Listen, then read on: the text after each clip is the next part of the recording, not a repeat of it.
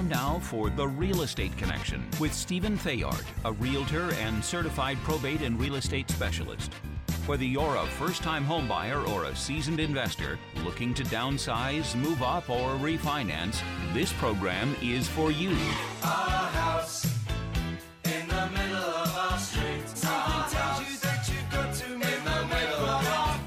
probate sales to landscape design to home repairs and maintenance, this is your weekly look into all things real estate. Now, your host for the Real Estate Connection, Stephen Theard.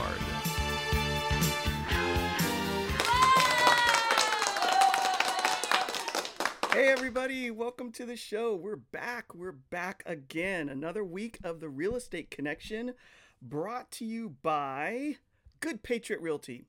A salute to home ownership. If you're out there looking to buy or sell in the near future and you're looking for support, help, guidance on how to get the most money for your house or how to buy a house through these times that have changed in front of our very eyes so that you get the best deal and don't wind up buying a money pit, give me a call, Stephen Theard with Good Patriot Realty at 408 472 0817.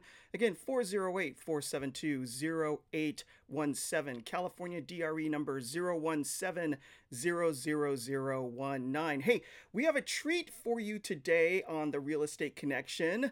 We have somewhat famous, somebody famous uh, that I personally know, and I feel it's an honor to invite him onto the show.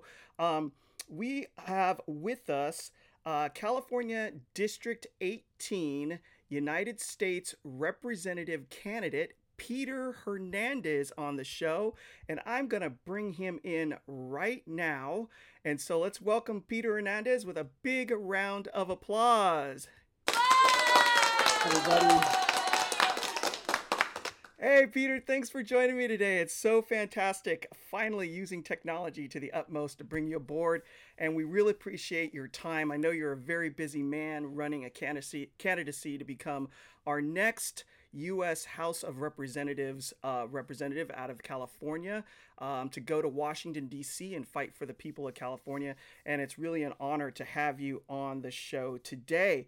Um, so we welcome Peter to discuss his thoughts, since we're a real estate program, uh, his thoughts on the American dream.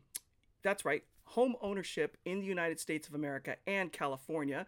And since he's going to Washington, D.C. to represent the people, um, we know that he has a big job and it encompasses a lot of things. But since this is a real estate focused program, we thought we would ask him about real estate. So, Peter, um, tell us a little bit about yourself, why you're running, and uh, then we'll take it from there.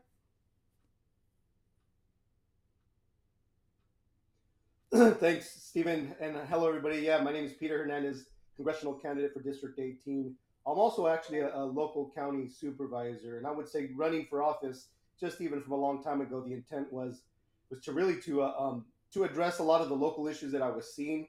You know, I know that uh, there was a disrespect for our Constitution, and and really this breakdown, I would say, in our in our civil discourse that you know we're not going into a direction of unifying. It seems like there's almost an intent to, to divide us, and with that concern and as, as, as a local guy, very much a family man, I love my family, I love my country. Um, I said it's time to serve. So I, I, I, jumped in and ran, and by God's grace, I was supported. So yeah, so that's why I ran, and, and now it's it's for obvious reasons, right? As I'm learning more, I'm starting to realize what's actually breaking down, what policies, what are the things that, that set restrictions, uh, like as an example on local control I can get into a lot of things, but at the end of the day, it's it's I would say it was definitely very very much um, a, a, a, a mission for me to be in office because now I'm starting to see why it's important for me to push for the things that I am pushing for, and that's in general I would say representation, true representation, the voice of the people, the will of the majority on the dais, and the public hearing it very clearly, right? And the last thing I'll say is definitely there's been a lack of distrust for obvious reasons of elected officials I don't like calling myself a politician. I'm a public servant, and uh, and that's why I'm fighting for representation, right? Because the very you can't complain about the issues if you're not willing to get involved, and so I did. Yeah, and Peter, you know, you've uh, represented it, represented um, San Benito County very well um, in that regard, and speaking up for the people and what the people wanted versus kind of what the the narrative was going around, um, uh, especially during the pandemic. And so you were uh, uh, uh, you you stood out from the crowd in regards to looking out for what people actually needed, which was work, um, keeping their businesses open, and things of that nature. So in that regard, um, I just would like to ask you, kind, you know, you're going to be going to Washington to represent the people. Um, what are your thoughts on the American dream of home ownership? I own a home. I'm a proud homeowner. I've realized it's become a conduit for me to build uh, family generational wealth. You know, it's something that I know I can't take with me with uh, when I'm gone, but I love to say that I can pass this on to my family. Right? It's a stepping stone. It's a building block. I mean, if you think about what it means to to build not just wealth, but a sense of stability uh, and a, a sense of, of, of provision for your own family, it, it starts to in- create an, I think, a very strong encouragement for ownership as an individual and responsibility, right? Those two things go hand in hand. You know, the sense of integrity, the value of work, right? So even if I'm having a bad day or I'm frustrated or I'm tired, I'll go to work. Why? Because I need to provide for my family. So it's been a very stabilizing element in our society, and homeownership is vital. I mean, the founders were profound that they, in their first draft, were uh, talking about making sure that you had the, the right to life, to liberty, and property, right? There was an intention for that because ultimately, the sense of ownership, I would say at all layers of your life, whether it's owning property or owning, you know, having a sense of ownership and being a responsible father or a husband, right? All those things come hand in hand with a sense of, of, of duty to serve, you know, those that basically you, you love and care for. You know, uh, it reminds me of the story back on the Mayflower Compact, or I, I forget the document. There was an original document uh, put together back when uh, some of the first pilgrims landed uh, in the United States where they all shared property and they were all going to contribute to a system, kind of like a utopian system, and it failed miserably. And when they changed the paradigm that everybody was responsible for their own plot of land and their own food, that all of a sudden the community started to thrive. So I, I completely get where you're coming from where mm-hmm. when you own a home or you own a plot of land that it's your responsibility that builds in some maturity into a person and creates stability for families they know where their roots are uh, they know that they're building wealth for the next generation because as we you know even enter into a 30 year mortgage and you think wow this is a lot of money over time as you can increase your ability to earn and you pay down that debt this becomes an asset that you can pass down to uh, family members or you can leverage it to do more business or more investing in the in in in the United States. And as citizens we're co-owners of the nation. We're participating owners of the nation. And what better way to marry that concept than with owning your own home so, with that That's being right. said, um, what do you think is the greatest threat to achieving the American dream today? well, I would say uh, the taking away of the identity of the individual, right? That seems kind of a broad response, but the reality is, is everything. There's a very, there's been a push for many years, decades, I would say, to federalize every decision in life, right? So now you have this long distance federal government telling you what to do with your property, telling you what to do. You know, when it when it comes down to how you you know what you buy, where you buy it.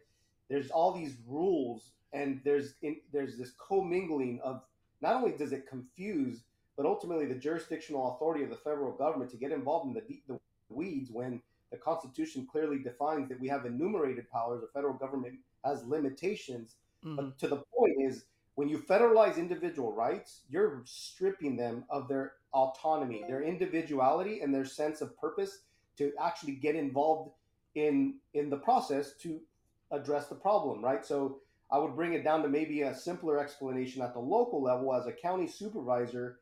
We're constantly being checked by our, our county counsel, which is basically our attorneys, mm-hmm. where they're saying, Supervisor, if you go down that road, the state has a law that stops you from doing X, Y, Z right? Mm-hmm. Or there's a federal law that says you can't do this, that, or the other, right? I mean, planning you would think should be always a local local element. The general plan uh, sets the expectation that we have a 30 year game plan basically and how we grow mm-hmm. and what kind of priorities we have, whether it's parks or tourism or, or housing or commercial developments. Mm-hmm. There's a whole plan established, right? And that means there's a lot of local people involved in knowing their community and basically planning out a process. That's being stripped from us because there's state laws that are now intermingling. Like, well, we think you shouldn't build in the rural area. We think that we sh- that you shouldn't have the, the right to uh, to go into you know this area or that area. So they're mm-hmm. just telling you what to do and what not to do, and it's taking away the autonomy. And mm-hmm. if you mm-hmm. think about that, that individuality element, mm-hmm. when you can't think for yourself because they're telling you not to go down that road of, of, of considering a policy, mm-hmm. by default, they're they're I would say they're making you more ignorant about how to solve problems, right? So they're kind of making impotent the local control.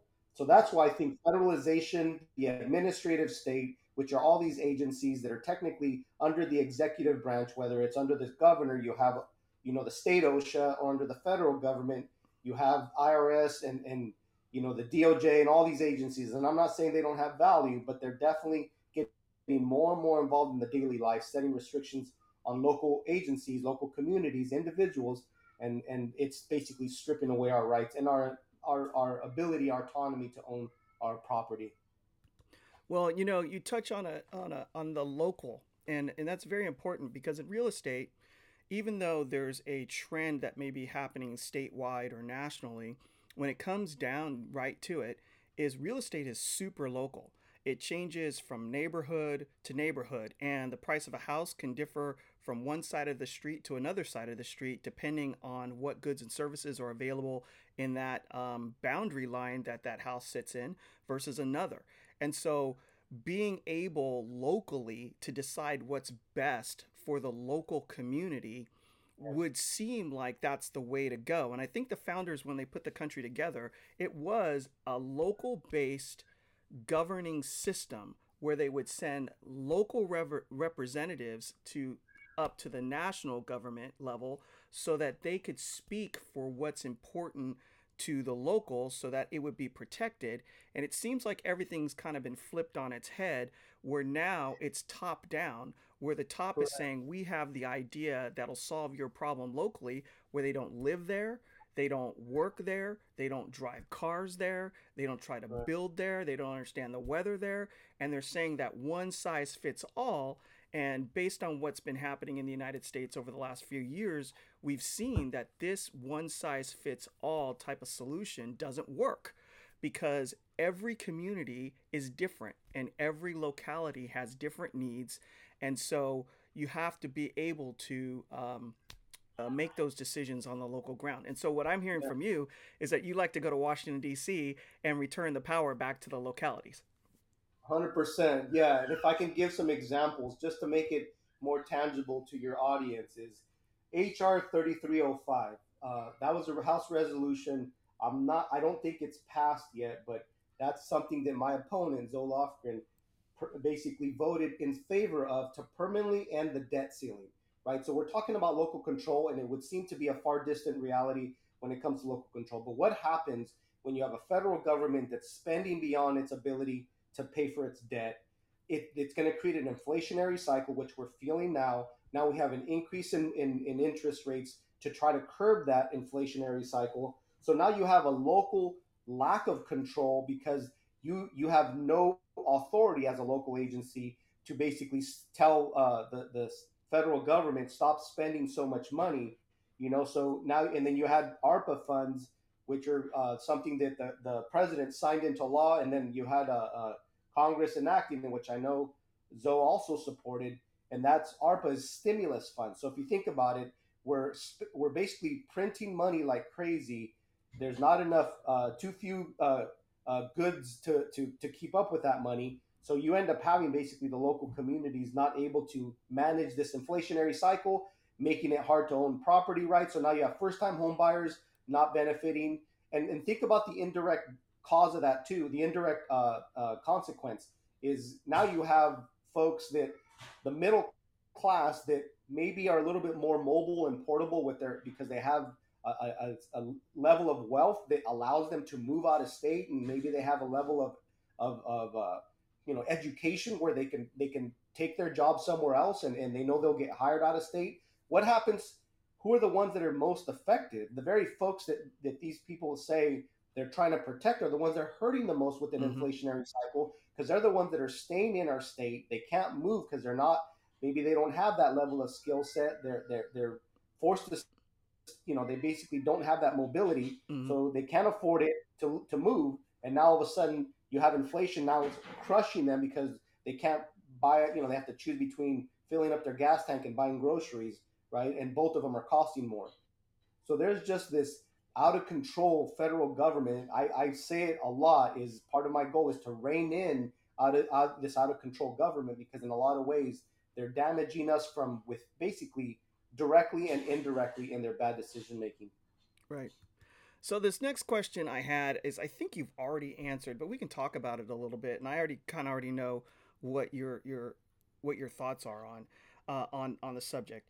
Um, and and the next question is, um, do you support private property rights? You've already said yes because of the way the f- the framers put our country together and how um, it creates responsibility. Um, but let's move on to the next question. What are your ideas to protect private property rights as you would go to Washington D.C. to fight for the local, the local area, District 18, for the people in uh, Santa Clara County, uh, San Benito County, um, and the state of California, and overall as a whole for the United States, because you have a voice. Um, what What are your ideas to protect? that idea that this is my private property. I've purchased it, I own it. Uh, federal government, local government, you know, don't infringe upon that right. So that's an excellent question, and it's funny because you know through all the controversy and the frustration with the Supreme Court decisions, and it's not just one specifically. There's been like four of them that have had one consistent element, and that's that those they're they're starting to say is this is not our jurisdiction, the federal government. So like with the EPA or, or however you feel about Roe versus Wade, and and and and the um these other decisions, you know, the gun, the Second Amendment one in New York, all these say the same thing: is federal government, you don't have this right to strip them of these rights. You, it's if anybody has jurisdiction, it's the states and the local local governments, right? So it's their job to get into the weeds, figure Mhm. out where they land on things, and make a decision. So my goal, and that just, I mean, I guess that just means is um, the administrative state, right? These agencies that are implementing these policies that are starting to, uh, they have been for years hurting our communities. Now there's an opportunity to actually rein them in. And as as a congressman, I would definitely be very very focused on reining in the administrative state. They call it the fourth branch of government for a reason because it's dangerously, it has too much power. It's dangerously uh, grown out of control and uh, that would be one of my focuses is, is how do we take these policies unwind them and then uh, amend policies they would they would start to enact more authority at the local level and get them to really vet out what it means to address property rights issues right? Now i mean in california i can't remember the exact senate bill but it just we just had a presentation in the board of supervisors where they mentioned creating a climate credit score where you wouldn't even be able to build uh, a house or you could, but it would cost you a lot more because technically, according to this bill, it says you're harming the environment if you're building in a rural area versus centralizing your house, building straight up instead of out. So they create this core, score system. And so those are the kind of things where they have an idea. Oh, and by the way, it's unfunded, right? So that just means is local agencies, you have to enact this, come out, you know, you're the laboratories for our idea and we're not going to give you any money to implement it. Again, stripping local control, burdening the locals. It seems like it's just this monarch system where they tell us what to do and we just have to do it. Um, so that's those are my ideas. Is I want to empower the locals. I want to empower the states. I think there needs to be a stronger symbiotic relationships Mhm. between the three. You're you're you you're not going to have that with this federalization element. I would fight for for property rights for sure and change policies where they hurt property rights. Yeah, this top-down approach isn't working, and um, it's stripping, like you said, it's stripping the localities uh, from making decisions on what's best for their people. Um, and if you're in a rural environment um, and you have all this open land and you have the need for housing, and the state's basically saying no. I know a recent um, bill that was passed uh, by our governor in California to expand housing basically said you can live anywhere as long as it's next to a freeway or a a, a high a high speed rail line or the train or Right. um, a busy a busy road. So basically, you can live next to the busy roads, you can live next to the railroad tracks, and you can build straight up and and and, and sit on top of each other. But you're forbidden from going out and building on you know nice open spaces where there is nature and they have trees it's relaxing you know the middle class neighborhood dream is being slowly shut down from a top down perspective instead of leaving it up to the localities for them to decide where it's best to expand housing and what fits their communities um, Right. it just it just seems backwards and so